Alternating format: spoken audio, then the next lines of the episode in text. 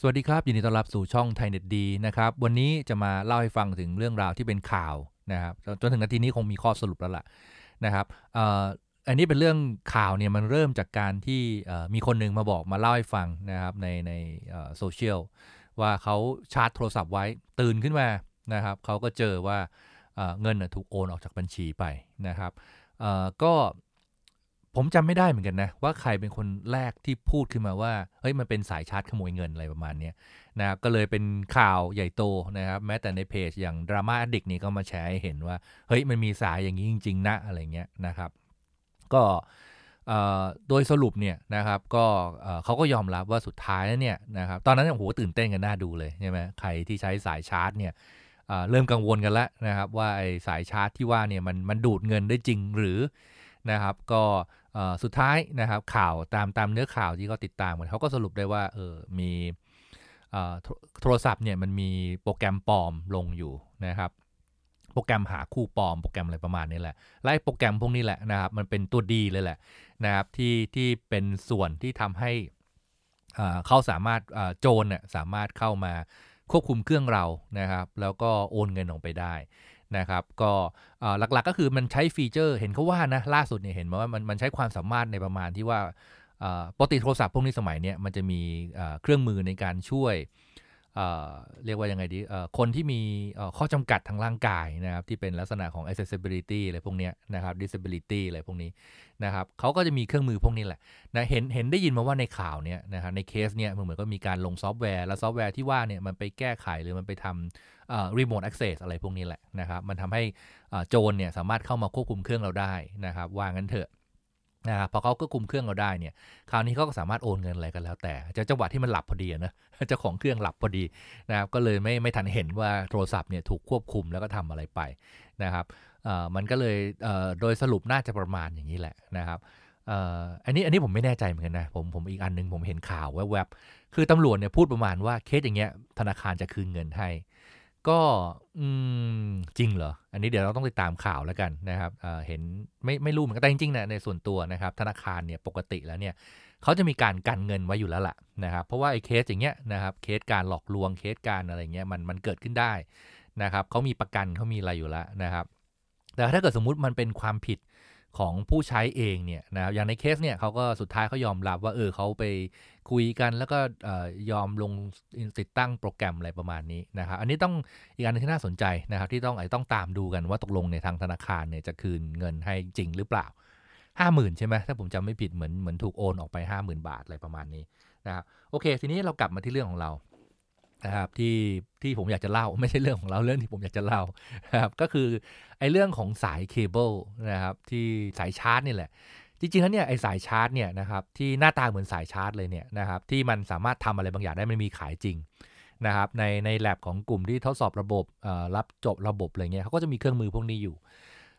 เนื่องจากว่าอุปกรณ์พวกนี้นะครับอ่อมันเป็น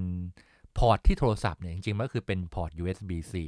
นะครับด้วยมาตรฐาน USB-C เนี่ยมันมันรองรับอุปกรณ์ต่อพ่วงได้หลายรูปแบบมากๆนะครับเมื่อเมื่อเรามีการต่ออุปกรณ์ผ่าน USB-C เนี่ยหลายๆคนจะเคยเล่น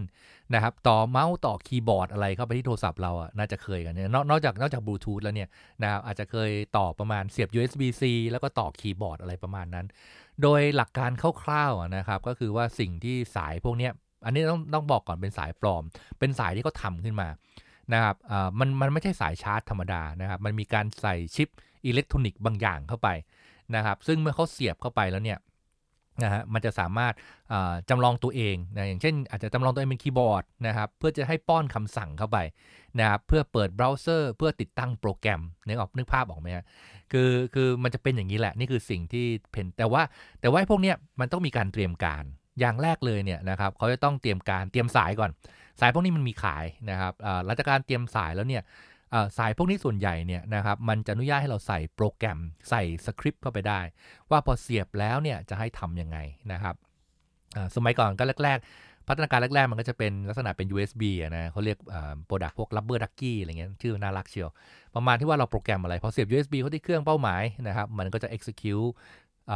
สั่งรันคำสั่งสั่งรันสคริปต์เพื่อให้ทำอะไร อย่างในเคสเนี่ยไอสายที่ว่าเนี่ยก็เป็นอย่างนี้เหมือนกัน เพราะจริงๆแล้วเนี่ยไอสายที่ว่าเวลามันเสียบชาร์จอะมันไม่มีอะไรใช่ไหมมันไม่แค่มีไฟเลี้ยง เพราะงั้นคือตัวที่หลอกให้ให้โทรศัพท์เราทำอะไรเนี่ยก็อยู่ที่ไอไอเจ้าสายนี่แหละนะเดี๋ยวนี้เรื่องของไมโครอิเล็กทรอนิกส์มันไปไกลมากนะครับไอขนาดเล็กๆ ที่แค่หัว connector เนี่ยมันสามารถใส่ชิปใส่ memory เข้าไปได้ ซึ่งตรงนี้แหละนะครับผู้โจมตีเนี่ยเขาก็จะทำการโปรแกรมไว้ก่อน เพราะฉะนั้น มันจะไม่มีทางเกิดขึ้นง่ายขนาดนั้นนะอยู่ดีคุณเป็น random person คุณเป็นใครก็ไม่รู้นะยืมสายเพื่อนมาเสียบ แต่ยกเว้นว่าเพื่อนคุณอยากจะลองอยากจะลองเล่นอะไรเพื่อนคุณก่อนจะให้คุณเนี่ยเขาอาจจะโปรแกรมสายไว้ว่าพอเสียบปุ๊บให้มันสั่ง command อะไร command ที่เขามักจะใช้กันเนี่ยก็จะเป็น command ประเภทที่ว่าให้มันเปิดเบราว์เซอร์ติดตั้งโปรแกรมอะไรพวกนี้แน่นอนมันจะมี interaction เกิดขึ้นใช่ไหมถ้าเกิดคุณเขียนโปรแกรมไว้ดีพอเนี่ยนะครับมันก็อาจจะบายพาสหรือจะข้ามขั้นตอนพวกนั้นไปเลย หรือมันทำขั้นตอนพวกนั้นอัตโนมัติให้จนทั้งโปรแกรมติดตั้งได้อะไรประมาณนี้ นะครับนี่ก็คือสายที่เขาขายกันจริง ๆ แต่ผมเชื่อว่าเคสเนี้ยนะก็เหมือนอย่างที่ผมสรุปเมื่อกี้แหละเคสเนี้ยไม่ได้เกิดจากสายนี้ แต่จริง ๆ แล้วเนี่ยอันที่น่ากลัวกว่าเนี่ยนะครับที่เมืองนอกเขาค่อนข้างจะจะห่วงกันมากเนี่ยมันเป็นไอ้นี่ครับไอ้แท่นชาร์จนะแท่นชาร์จสาธารณะแต่นี่ผมไม่ได้บอกนะว่าไอ้แท่นชาร์จสาธารณะทั่วไปเนี่ยอันตราย แต่แต่สิ่งที่มันเกิดขึ้นคือว่า เราเราคงเคยเห็นใช่ไหมเดี๋ยวนี้หลาย ๆ ที่ในบ้านเราก็มีนะครับ เป็นเหมือนกับมีสายเสียบให้คุณเสียบโทรศัพท์ชาร์จ ปิดฝาล็อกไว้แล้วค่อยกลับมาเอานะเพราะนั้นคือพวกนี้ดูดี ๆ นะ คือถ้าเกิดสมมุติว่าไอ้แท่นชาร์จพวกนั้นนะ provide โดยห้างโดยอะไรเนี่ยมันก็โอเคนะครับต้องต้องดูด้วยว่าน่าเชื่อถือแค่ไหน เพราะว่าทันทีที่คุณเสียบเข้าไปเนี่ย ถ้าเกิดปลายทางเนี่ยมันไม่ใช่ไฟไม่ใช่อะแดปเตอร์แต่เป็นคอมพิวเตอร์นะครับ มันก็อาจจะมีการอขอสิทธิ์หรืออะไรหรืออะไรก็แล้วแต่ หรืออาจจะดึง Data ของเราอะไรอย่างนี้ได้นะ ไอ้พวกเนี้ยน่ากลัวกว่าสายชาร์จอีกนะครับ ก็คือไอ้พวกแท่นชาร์จต่าง พวกพวกกล่องชาร์จโทรศัพท์มือถือที่เราเห็นทั่วไปนั่นแหละพวกนี้อันตรายมากกว่าอีก ต่างประเทศเนี่ยมีมีมีเขาทำเคสไว้หลอกกันเล่นๆพอสมควรนะไม่รู้เหมือนกันว่ามีเคสจริงหรือเปล่าเคสจริงผมไม่เคยได้ยินเหมือนกันนะแต่แต่ด้วยหลักการแล้วเนี่ยมันทำได้ใช่ไหมคุณมีเซิร์ฟเวอร์สักตัวหนึ่งต่อ USB ไว้เวลามีใครมาเสียบ นะทำกล่องปลอมตัวเป็นแท่นชาร์จเนี่ยนะครับพอใครมาเสียบปุ๊บนะครับคุณก็ขอสิทธิ์ขออะไรทำอะไรเงี้ยแล้วยิ่งมันอยู่ในกล่องปิดใช่ไหมไม่มีใครเห็นเลยว่าเกิดอะไรขึ้นนะไอ้เรื่องพวกนี้น่ากลัวกว่าซะอีกนะครับแต่เบื้องบ้านเรานะยังไม่มีเคส ถึงบ้านเราจะมีแท่นชาร์จก็เถอะส่วนใหญ่แท่นชาร์จก็จะจะ provide จะจะจะเรียกว่าอะไรดีอ่า provide โดยผู้อย่างอย่างไปห้างก็ก็เป็นคนห้างก็เป็นคนทำใช่ไหมเออมันก็น่าเชื่อถือได้แหละไม่ไม่ไม่น่ามีปัญหาอะไรนะไอ้เคสพวกนี้แหละก็จะเป็นเคสที่ที่เอ่อ มักจะเจอกันเจออย่างนะ ผมว่ายังไม่เจอนะ แต่เป็นเคสที่เออเขาก็พูดถึงกันเยอะนะไอสายไอสายชาร์จเนี่ยไอสายชาร์จที่ที่โปรแกรมได้เนี่ยมันมีแน่นอน แต่อย่างที่บอกมันต้องโปรแกรมก่อนนะครับแล้วก็อย่างเคสที่อย่างที่เล่ามานะไอเคสของเมืองไทยที่ขโมยเงินเนี่ยเป็นเรื่องของเหมือนเดิมแหละนะครับ ติดตั้งซอฟต์แวร์พวก remote access อะไรพวกนี้ นะครับ เพราะฉะนั้นต้องระวังนะครับ เหมือนเดิมนะครับคือคือพวกนี้นะเขาจะเก่งเรื่อง social engineering มาก ๆ เขาจะมาหวานล้อมเราแบบมาอะไรเงี้ยนะครับอย่างนี้ผมก็เพิ่งเจอนะอยู่ดีส่ง message มาเอ้ยผมผมคุณได้รับอนุมัติสินเชื่อแล้วนะให้กดลิงก์พอเรากดลิงก์ปุ๊บ มันก็ชี้เราไปที่ไลน์นะครับ แน่นอนเลยพอเรา add ไลน์ปุ๊บ ก็จะมีโอเปอเรเตอร์ของเขาอะนะครับ connect ไลน์แชทกับเราแน่นอน แล้วผมก็เชื่อเหมือนกันนะว่าหลังจากนั้นเนี่ยมันก็คงจะ ชวนให้เราติดตั้งโปรแกรมหรืออะไรก็แล้ว แต่คุณต้องลงแอปตัวนี้นะคะ เพื่อทำการ confirm สินเชื่ออะไรเงี้ยไอ้พวกนี้แหละคือขบวนการของโซเชียลทางสังคม social engineering ซึ่งซึ่งน่ากลัวนะเพราะอย่างอย่างตอนนี้บางทีถ้าเกิดลองนึกถึงว่าเรากำลังแบบ อยากหาเงินกู้อะไรเงี้ยอยากหาเงินก้อนใช่ไหมครับ เจออย่างนี้เข้าไปเนี่ยลองคิดดูนะโดดโดนหลอกซ้ำหลอกซ้อนนะพวกนี้มันจะประมาณที่ว่าเราได้อนุมัติเราอนุมัติเงินเงินให้คุณล้านนึงแล้วนะคะ แต่ว่ามันมีค่าธรรมเนียม5,000นะครับช่วยโอนค่าธรรมเนียม5,000 มาให้ด้วยอะไรประมาณนี้นี่คือทริคเดิมที่เขาใช้ เพียงแต่ว่าเทคนิคในการเข้าไปถึงเป้าหมายเนี่ย นะครับมันก็เปลี่ยนไปเรื่อยๆ ใช่ไหมสมัยก่อนโทรมาใช่ไหมเดี๋ยวนี้ใช้วิธีว่าส่งเป็น SMS มานะครับแล้วก็บอกอชื่อบอกส่งลิงก์มาให้พอเรากดลิงก์มันคอนเน็กเราเข้าหาไลน์ก็จะมีคนที่คอยคุยกับเราผ่านไลน์อะไรประมาณนี้นะครับเพราะนั้นคือพวกนี้มันก็มีมีพัฒนาการของมันไปเรื่อยๆ เราต้องระวังให้ดีๆนะครับผมเชื่อว่าหลายๆคนเนี่ยนะยิ่งยิ่งเมื่อก่อนเนี่ยโดนแบบสาวๆนะโทรมาหลอกหรืออะไรเงี้ยนะหรือบางทีทำเป็นแชทมา นะแบบว่าเอ้ยจะอย่างงั้นอย่างนี้อะไรเงี้ยต้องระวังนะเรื่อง social engineering เนี่ยมันมันมันเกิดขึ้นได้ เพราะฉะนั้นเนี่ยง่าย ๆเลยนะครับเราพยายามเราจะคุยก็ได้เราจะแชทอะไรก็ได้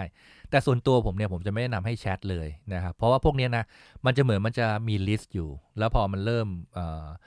ถ้ามีใครโต้ตอบไปนะมันก็จะรู้ว่าคนนี้มีตัวตนจริงโต้ตอบได้ สมมติแคมเปญนี้ fail แคมเปญหน้ามันก็เอาอีกนะเพราะฉะนั้น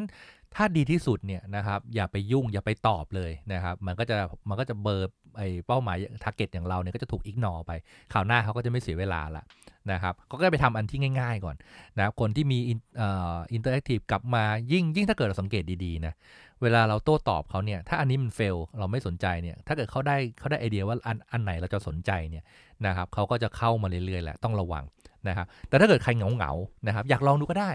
นะครับ แต่ก็อย่างที่บอกแหละนะครับพอคราวนี้เขาจะรู้แล้วอ๋อไอคนนี้มันโตตอบเว้ยไอคนนี้มันมันสักวันหนึ่งมันจะเฟลจนได้แหละ คือคนเราเนี่ยมีจุดอ่อนอยู่หลายแบบนะบางคนจุดอ่อนกับเรื่อง